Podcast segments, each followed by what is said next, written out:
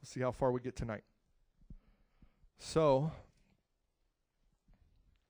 if there's a blueprint for church structure, life as a Christian, what it looks like, it's the book of Acts. Many call it the Acts of the Apostles, but really it should be titled the Acts of the Holy Spirit. That's a more proper title. So let's pray. Let's pray this together. Holy Spirit, we need you. Open the eyes of our understanding. Remove any thorns and thistles, any stony ground. Ward away any birds in the air. Let your seed fall on good ground. Release to us the spirit of wisdom and revelation in the knowledge of you. We humble ourselves. Helper, help. In Jesus' name. Amen. The book of Acts, chapter 1. The former account I made, O Theophilus, of all that Jesus began to both do and to teach until the day in which he was taken up, after he, through the Holy Spirit, had given commandments to the apostles with whom he chose. And I love this because here, even Jesus himself is giving commands to us through the Holy Spirit. Jesus himself giving commands by the Holy Spirit, which really sets the tone in the context for everything that's about to happen. He says this To whom he also presented himself alive after his suffering by in, many infallible proofs. Many infallible proofs.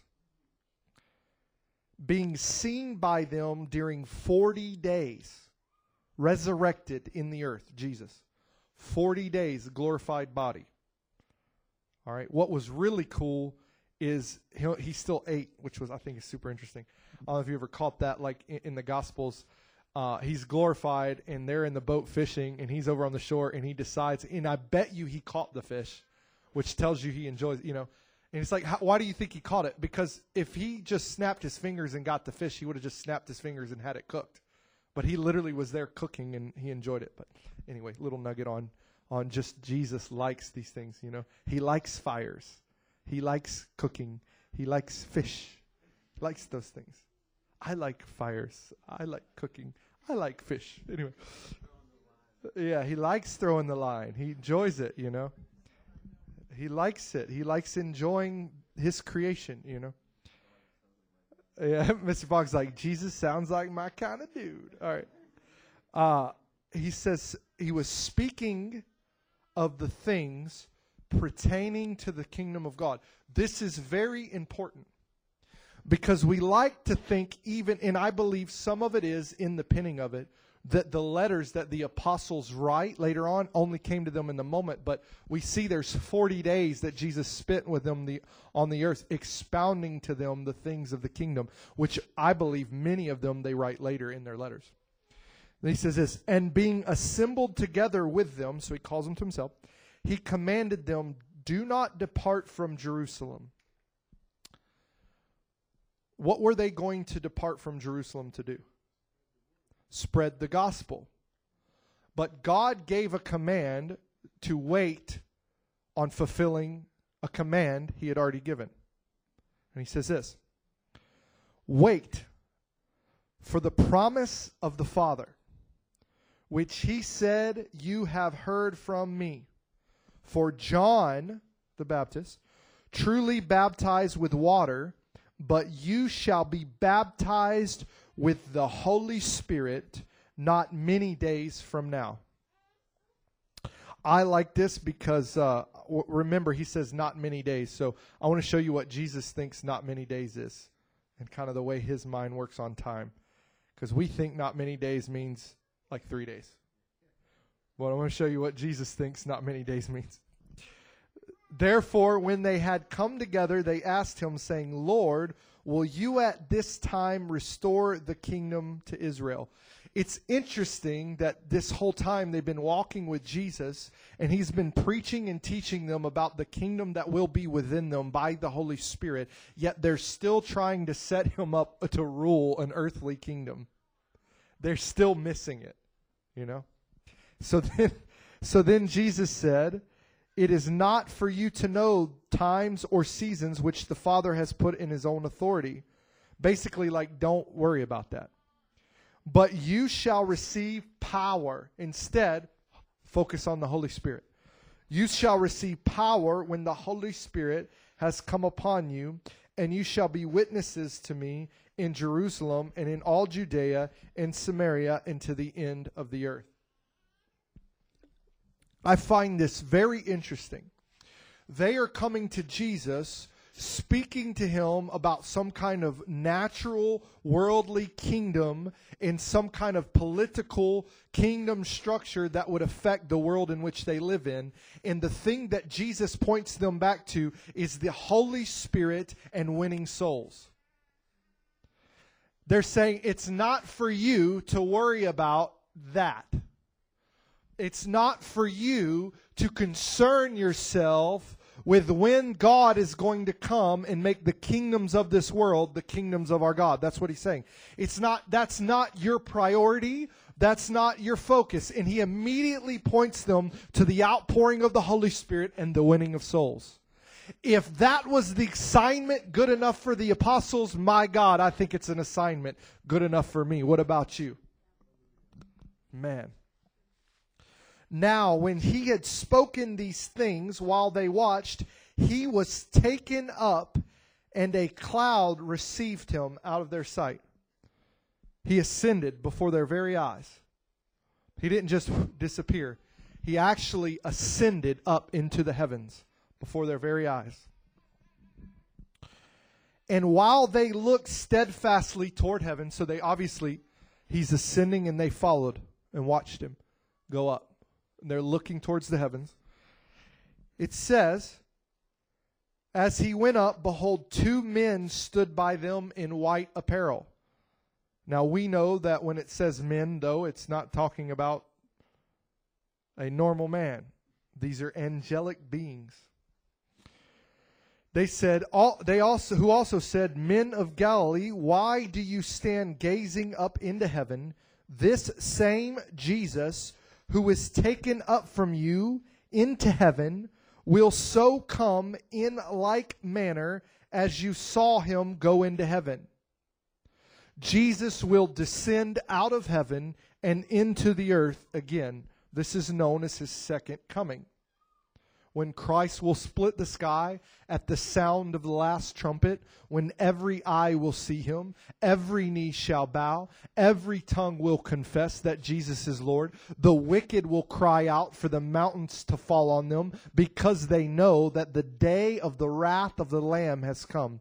It will be a horrible day for the wicked, cowardice, unmoral, unbelieving, but it'll be a glorious day for those of us who have put our faith, hope, and trust in the name and the blood and the resurrection and the life of Jesus.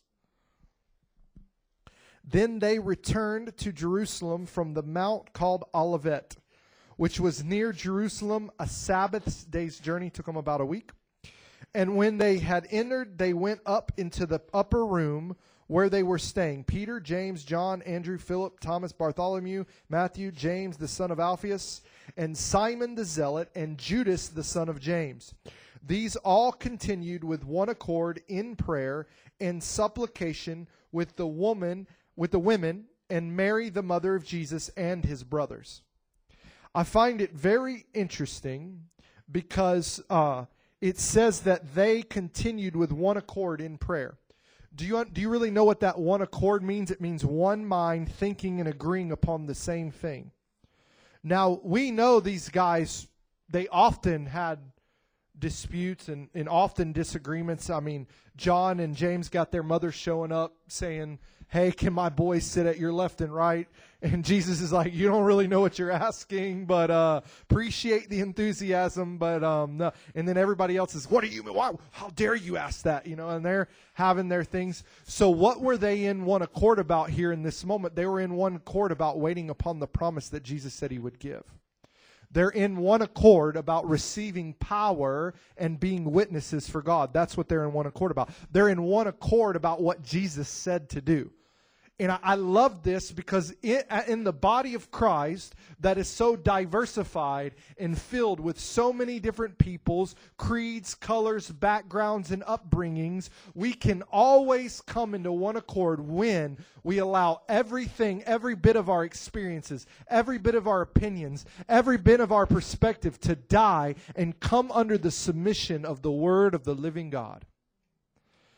This is the unified, this, de, this destroys racism. This destroys superiority complexes. This destroys social economical classes. Doesn't matter.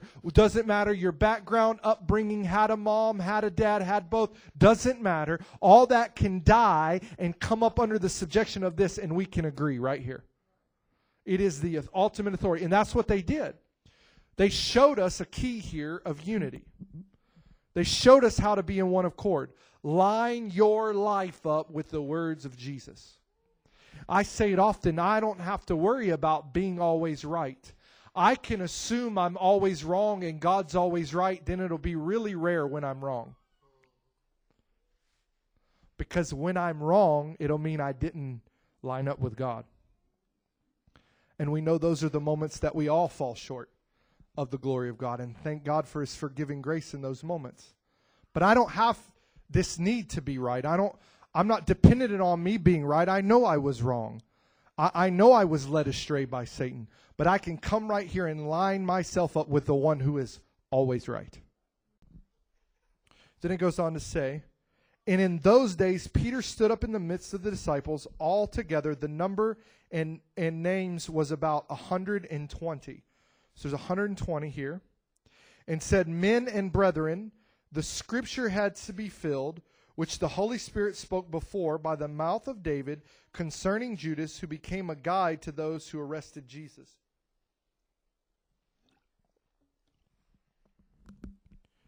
For he was numbered with us and obtained a part in this ministry. Now this man purchased a field with the wages of iniquity, and falling headlong, he burst open in the middle and all his entrails gushed out. And it became known to all those dwelling in Jerusalem, so that the field is called in their own language Akeldama, that is, field of blood. For it is written in the book of Psalms, Let his dwelling place be desolate, and let no one live there, live in it, and let another take his office. Therefore, of these men who have accompanied us all the time that the Lord Jesus went in and out from among us, beginning from the baptism of John to that day when he was taken up from us, one of these must become a witness with us of his resurrection. I love this because it alludes to all the disciples, many of them were disciples of John. Many of them had been there since Jesus, they saw the Lord baptized in water. They saw him come up out of the water, the audible voice of God Speak, this is my beloved Son, in whom I well please. The heavens part and the Spirit descend like a dove to rest upon him. It's very amazing. Then it says this And they proposed to Joseph, called Barsabas, who was surnamed Justus, and Matthias. And they prayed and said, You, O Lord, who know the hearts of all, show which of these two you have chosen I love this because personally, it, it, teaches a lesson that we don't ever have to worry about promotion or position in the kingdom. That God knows hearts and God chooses. That we can trust His timing, His choosing. It's very, it's very freeing. It frees us to just love Jesus, to love Jesus. And he says this to take part in this ministry uh, and apostleship from which Judas by transgression fell that he might know might go to his own place. And they cast their lots. Mm, sorry, I want to stop. You know, it's super interesting that you see this really also is another little point of scripture that you can really deal with once saved, always saved. And you can just see it that Judas had a part. He was an apostle. And he went to his own place. He fell away. He's gone. Some will say, well, he was never really born again because the Holy Spirit hadn't been sent. Well, then how was the woman called in adultery sins forgiven? The Son of Man had power on the earth to forgive sins. So, just a, for those of you, I know many of you run into that line of thought quite a bit, which is a very interesting point that he says they were he was literally he doesn't say Judas who was faking to be a part of this ministry and faking having an apostleship that's not what the word of God says. It says Judas who was in this ministry and had an apostleship legitimate. And they cast their lots and the lot fell on Matthias and he was numbered with the 11 apostles. Now when the day of Pentecost had fully come they were all in one, with one accord in one place, and suddenly there came a sound from heaven as of a mighty rushing wind, and it filled the whole house where they were sitting. Then there appeared to them divided tongues as of fire, and one set upon each of them. Some people like to say that this is just symbolic. I, I, encourage you that when you read the word, if it says that it appeared to be a tongue of fire, a lapping flame, I would encourage you to believe that there was actually a lapping flame that manifested in the room that everybody saw. It wasn't metaphorical. It wasn't uh, what is the other one? Uh, anagorical. Is that it? Am I saying there? Allegorical. Yeah. It's not that. It's it's literal. Tongue of fire. And they were all filled with the Holy Spirit and began to speak with other tongues as the Spirit gave them utterance. I love this too, um, because this really destroys that they were they understood the language that they were speaking. Because what it says is it says they were given an ability to speak other tongues other than what? Other than their natural language. And it says, as the Spirit gave them utterance. This does not mean that they just voluntarily began to speak whatever language they wanted to speak. That's not what this was. This was a supernatural work of the Holy Spirit. And then it says this And there were dwelling in Jerusalem Jews, devout men from every nation under heaven. And when this sound occurred, the multitude came together and were confused because everyone heard them speak his own language. Does it say, does it say that they spoke everyone's language? They heard. Their ears heard their language. It does not say that the apostles, because uh, I want to, I want to, so there's 120 people in the upper upper room speaking in tongues. Okay. So you're going to tell me that in Jerusalem from all over the world that there's each one was speaking 120 different languages and that that was going on. But that's what happened.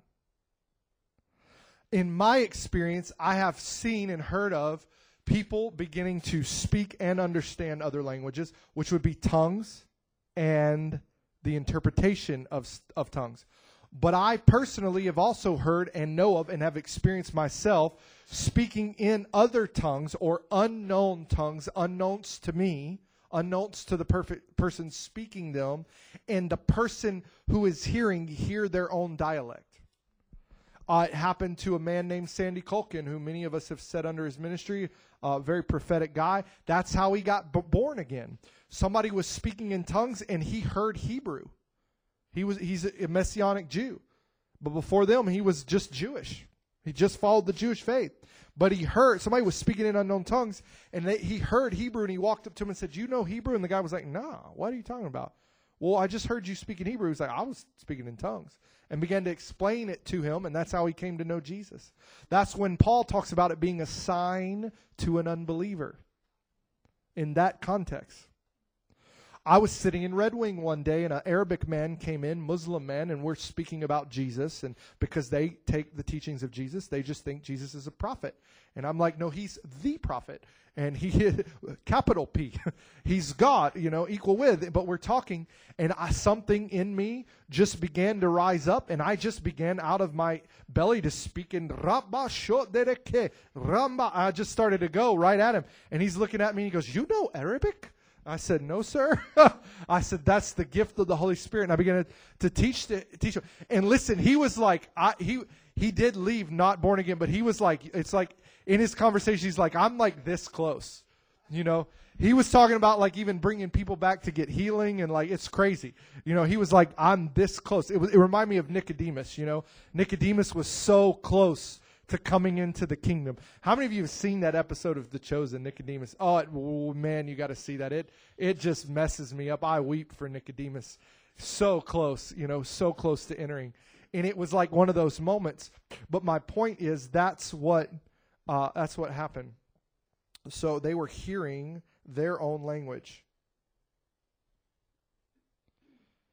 I'm trying to look something up here.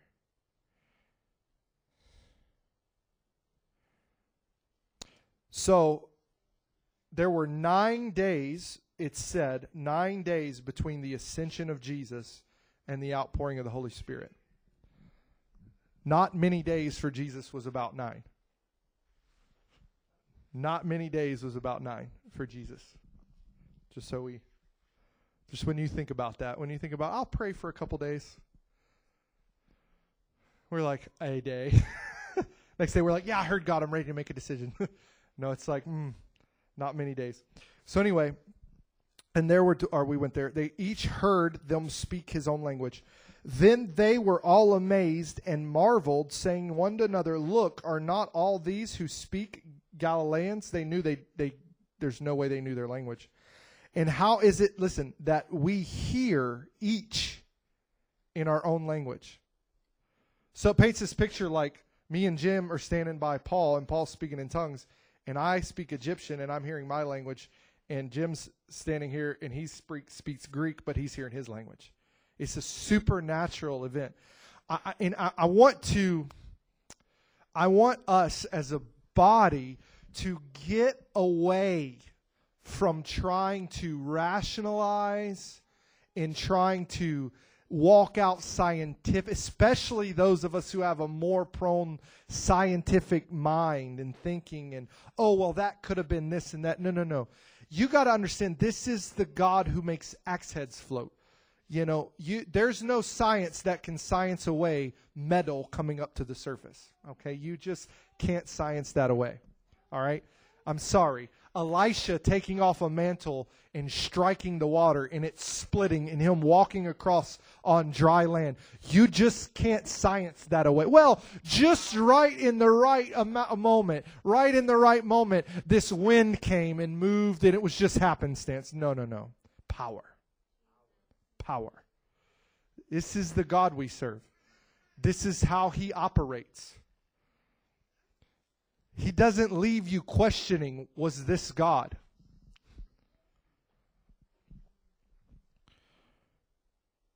Parthians and Medes. He says each like it's interesting too. It says they heard their language in which they were born too. It was their native language. It wasn't even just a dialect they speak. It was the literally God. It was literally a word of knowledge in the moment. Do you understand that? The Holy Spirit speaking in, a word of knowledge as well of where they were born. Like that's so supernatural. Powerful. We need this. We we need this. Parthians, Medes, Elamites, those dwelling in Mesopotamia, Judea, Cappadocia, Pontus, Asia, Phrygia, Pamphylia, Egypt, and the parts of Libya adjoining Cyrene, visitors from Rome, both Jews and proselytes, Cretans and Arabs. We hear them speaking in our own tongues the wonderful works of God. So they were all amazed and perplexed. Can I tell you, God loves to amaze and perplex. God's not boring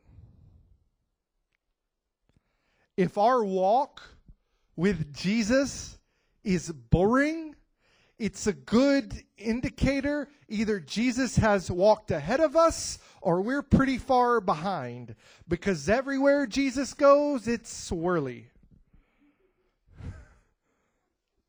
Just saying. I'm speaking to myself too. If I'm like, well, I'm not encountering Jesus in my prayer closet right now, what's going on? I've literally been like, well, what's going on? I don't know. So I went outside and I made a campfire and I changed my scene. I'm like, I'm going to try to find him out here. And guess what? The peace of God came. I'm like, why? I don't know. It doesn't make any sense, but he's here. You know, I'm looking for him. You will see, he, what? He likes fire. You will seek me or you will find me when you seek me with all of your heart. You know, it's it's the glory of God to conceal a matter. It's the glory of kings. We're priests and kings under our God. Ladies, you can be kings. If we're brides, you're kings. Priests and kings unto our God. It's the glory of kings to search it out. God loves to play that. Listen, he loves it. Listen, whatever could this mean? Others mocking said, They are full of new wine. They are full of new wine. So this doesn't only tell me that they're speaking with other tongues in different languages. This tells me that there is an appearance of intoxication as well.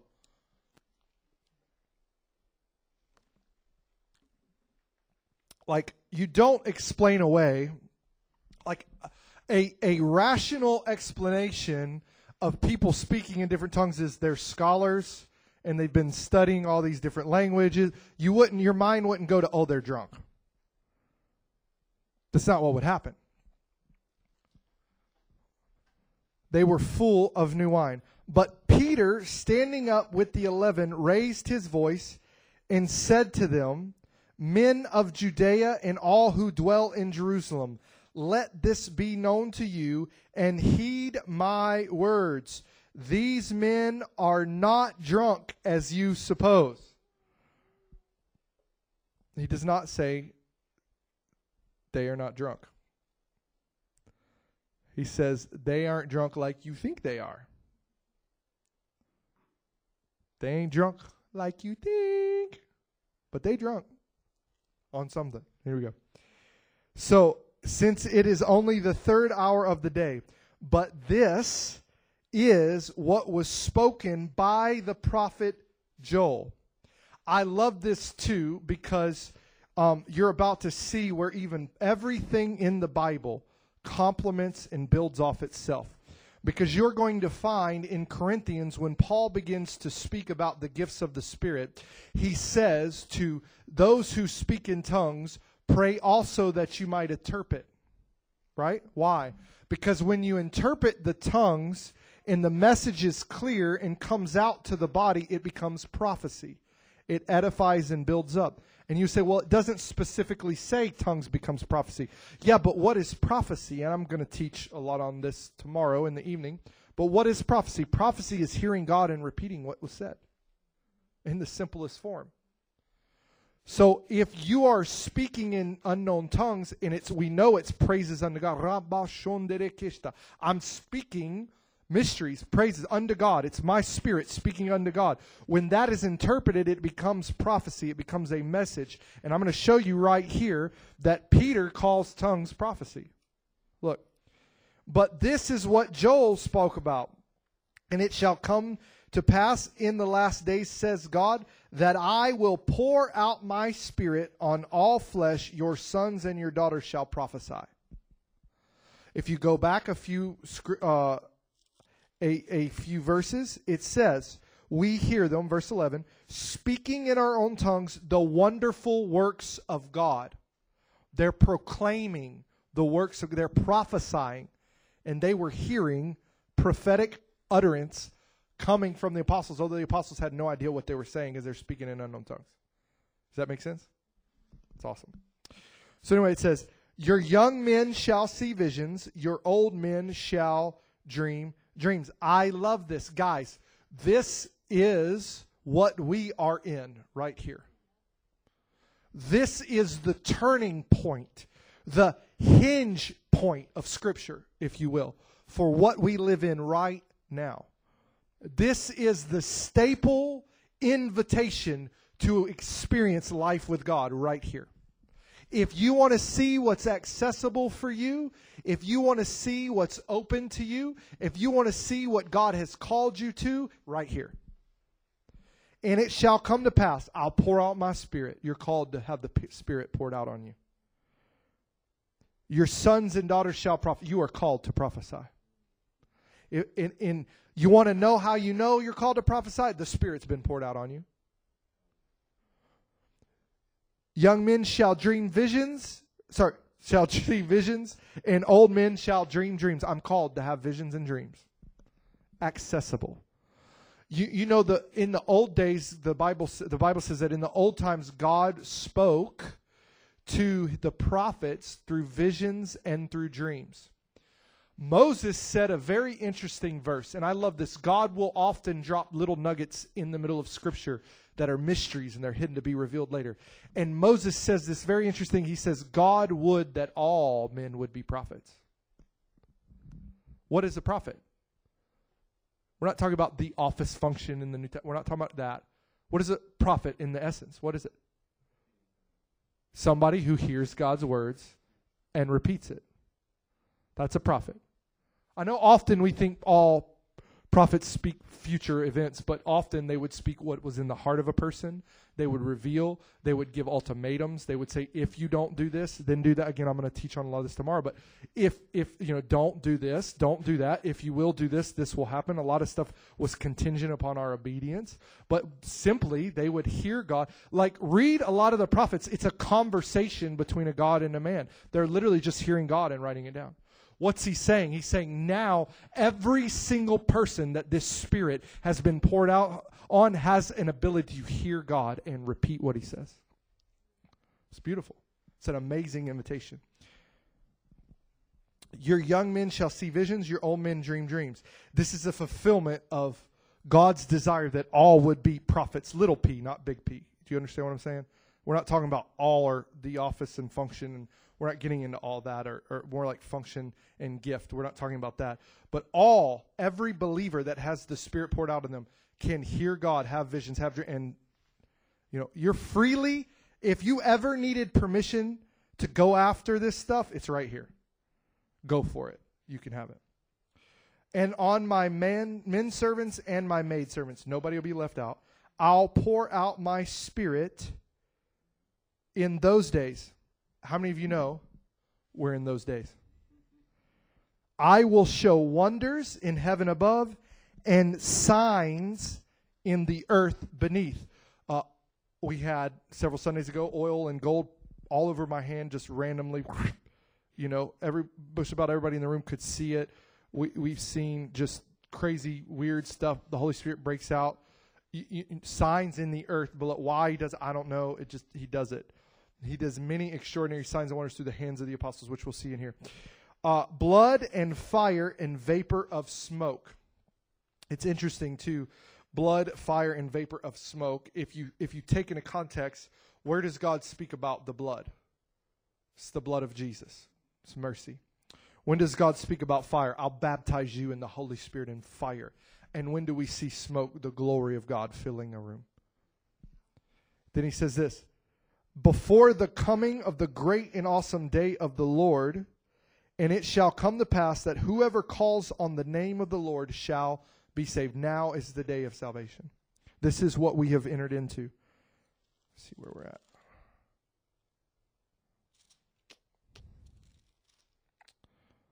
We'll probably land it at verse 28. We'll land it there. So we're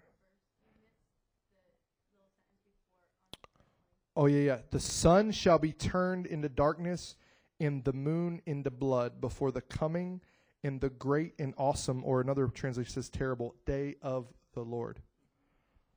So again, we have entered into the last days. This is this is the hinge point that in in the last days says God. So we entered, hinged in, stepped into the last days at this point in history. Almost 2,000 years ago, or 2,000 plus years ago. Boy, you better know we're in the last seconds of the last minute, of the last hour, of the last days. Um, anyway, he says, and whoever, and it shall come to pass, whoever calls on the name of the Lord shall be saved. Men of Israel, hear these words Jesus of Nazareth, a man, capital M, obviously God, attested by God to you by miracles, wonders, and signs, which God did through him in your midst, as you yourselves also know. I want to stop right here and destroy a demonic teaching, a doctrine of men, if that's all right. I just want to crack it wide open and just break it if it's ever gotten in any of us. There is a teaching that says they take out of context what Jesus said to the Pharisees, saying, It's a wicked generation that seeks signs and wonders to thwart us from, from believing in or thinking that signs and wonders should be prevalent. It's taking it out of context. What Jesus is saying is you're a wicked, unbelieving generation if you're saying, I won't believe it unless I see a sign. It's that, well, you bet you're just going to have to show me. That's the part posture that God's calling wicked. He's not calling the presence of signs and wonders wicked or to believe God for signs and wonders, or to think that the gospel needs signs and wonders. You want to know how I know the gospel needs signs and wonders? Because every time anybody sent to preach the gospel, sent from God, they showed up with signs and wonders. Why do I think the gospel needs signs and wonders? Because God says it does. That God Himself attested to Himself by what? Signs and wonders. God attested to His message by the hands of the apostles through what? signs, and wonders. God attested to the message by Philip the evangelist through what? Signs and wonders. I'm telling you, it's the of God. It's so the of God in the last days there'll be many false signs and wonders. Why will there need to be many false signs and wonders? Because there will be authentic signs and wonders prevalent. And it will be the fight between Moses and the sorcerers where Moses is throwing the staff to the ground and it's turning to a snake. I feel the Lord.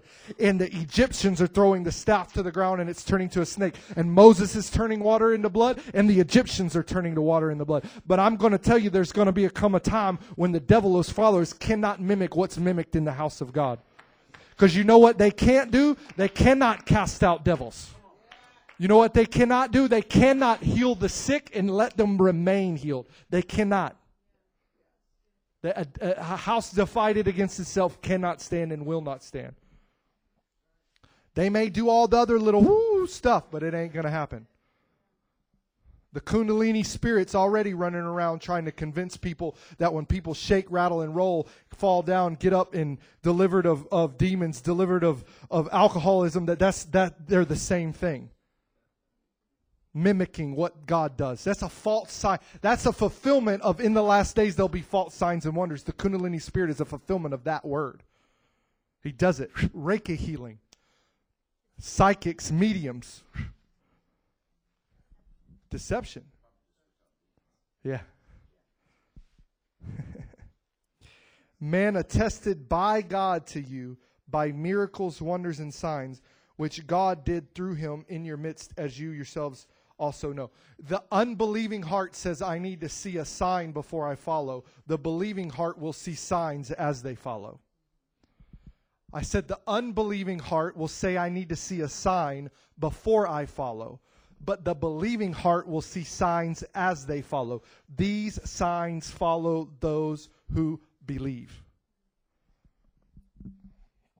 him being delivered by the determined purposes and the foreknowledge of God, you, having taken by lawless hands, has crucified and put to death, whom God raised up, having loosed the pains of death, because it was not possible that he should be held by it. For David says concerning him, I want to pause right here to tell you one of the evidences of a true outpouring of the Holy Spirit is that you can't help but talk about what Jesus did.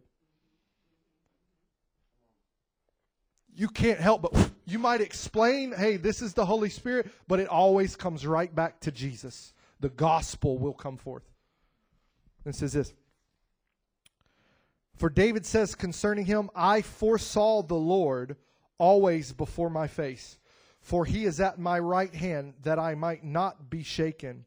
Therefore my heart rejoiced, and my tongue was glad.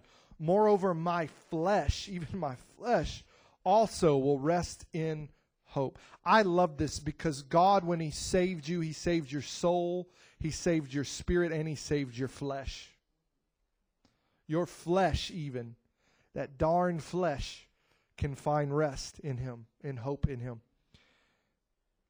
It, what's the hope in the flesh that we find, the rest that we find for hope in our flesh? Is that one day we're going to trade it off for something glorious.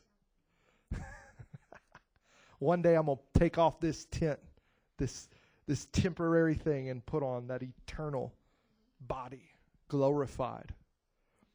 For you will not leave my soul in Hades or hell, Sheol nor will you allow your Holy One to see corruption. He's speaking of Jesus being resurrected from the dead. You have made known to me the ways of life. I love this. You have made known to me the ways of life. There's so much in this little chap this num this Acts chapter 2. There's so much we're to land as soon as I read the rest of this verse. We're to pray and we're to land because there's so much and I don't want to rush through it. Has this been good? Are you receiving something? Yeah, it's good. Listen, there's so much. Like you could camp out in Acts chapter 2 and know how you're supposed to live your life right here. Preaching the gospel, having dreams, having visions, prophesying, experiencing the outpouring of the Holy Spirit. You have made known to me the ways of life. What is the ways of life? You will make me full of joy in your presence. You will make me full of joy in your presence. Mm. You will make me full of joy in your presence.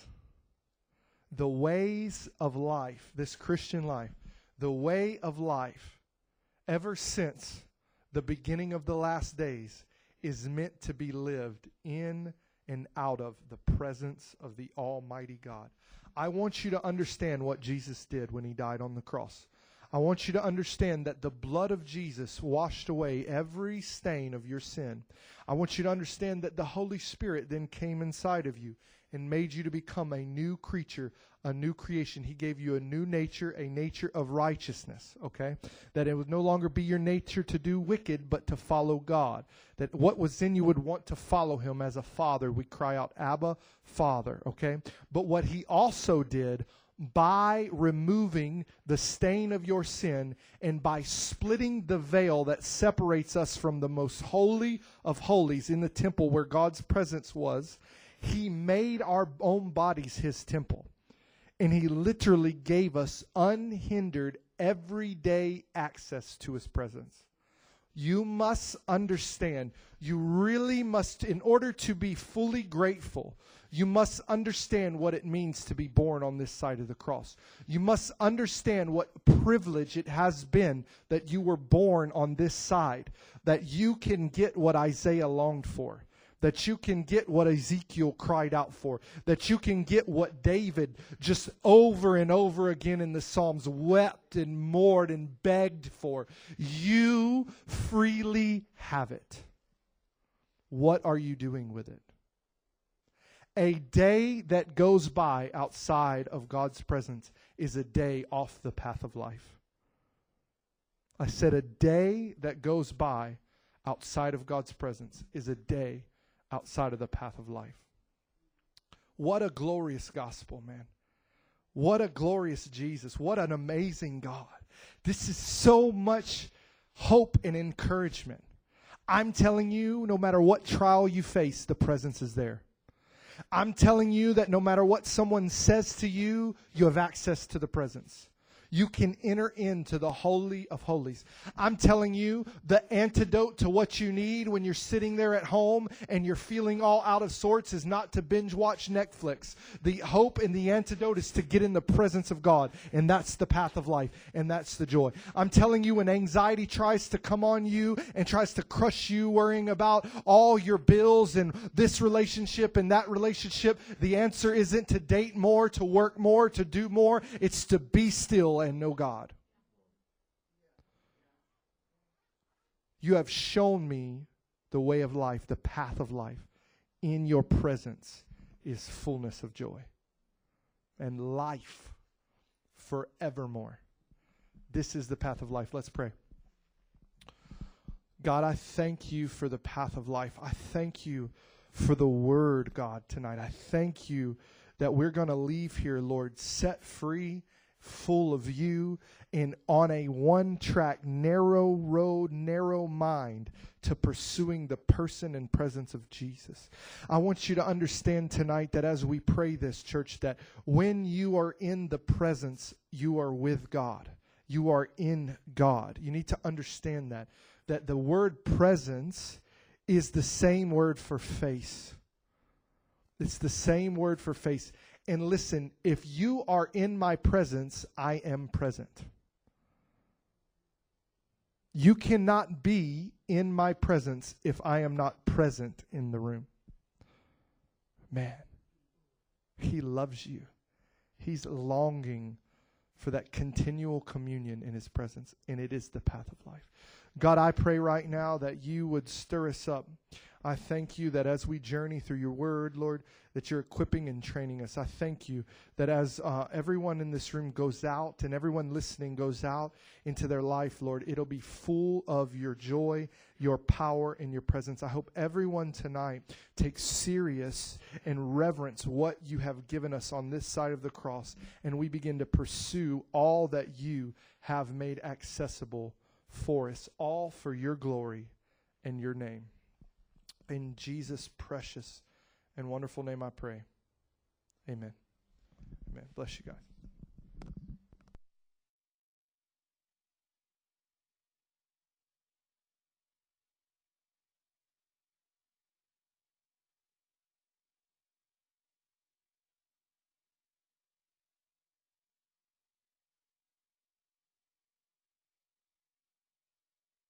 Thank you for joining us on Encounter Podcast. We pray it has been a blessing to you. We would be honored if you would prayerfully consider supporting this ministry by becoming a monthly partner or sowing a one time offering, helping us bring the glorious gospel of Jesus Christ our Lord to the lost and the continued training and equipping of His bride, the church. For more information on how to become a partner or make a donation, please go to encounter1078.com and click on the donate button. Thank you, and may the mercy and grace of the Lord Jesus be upon you.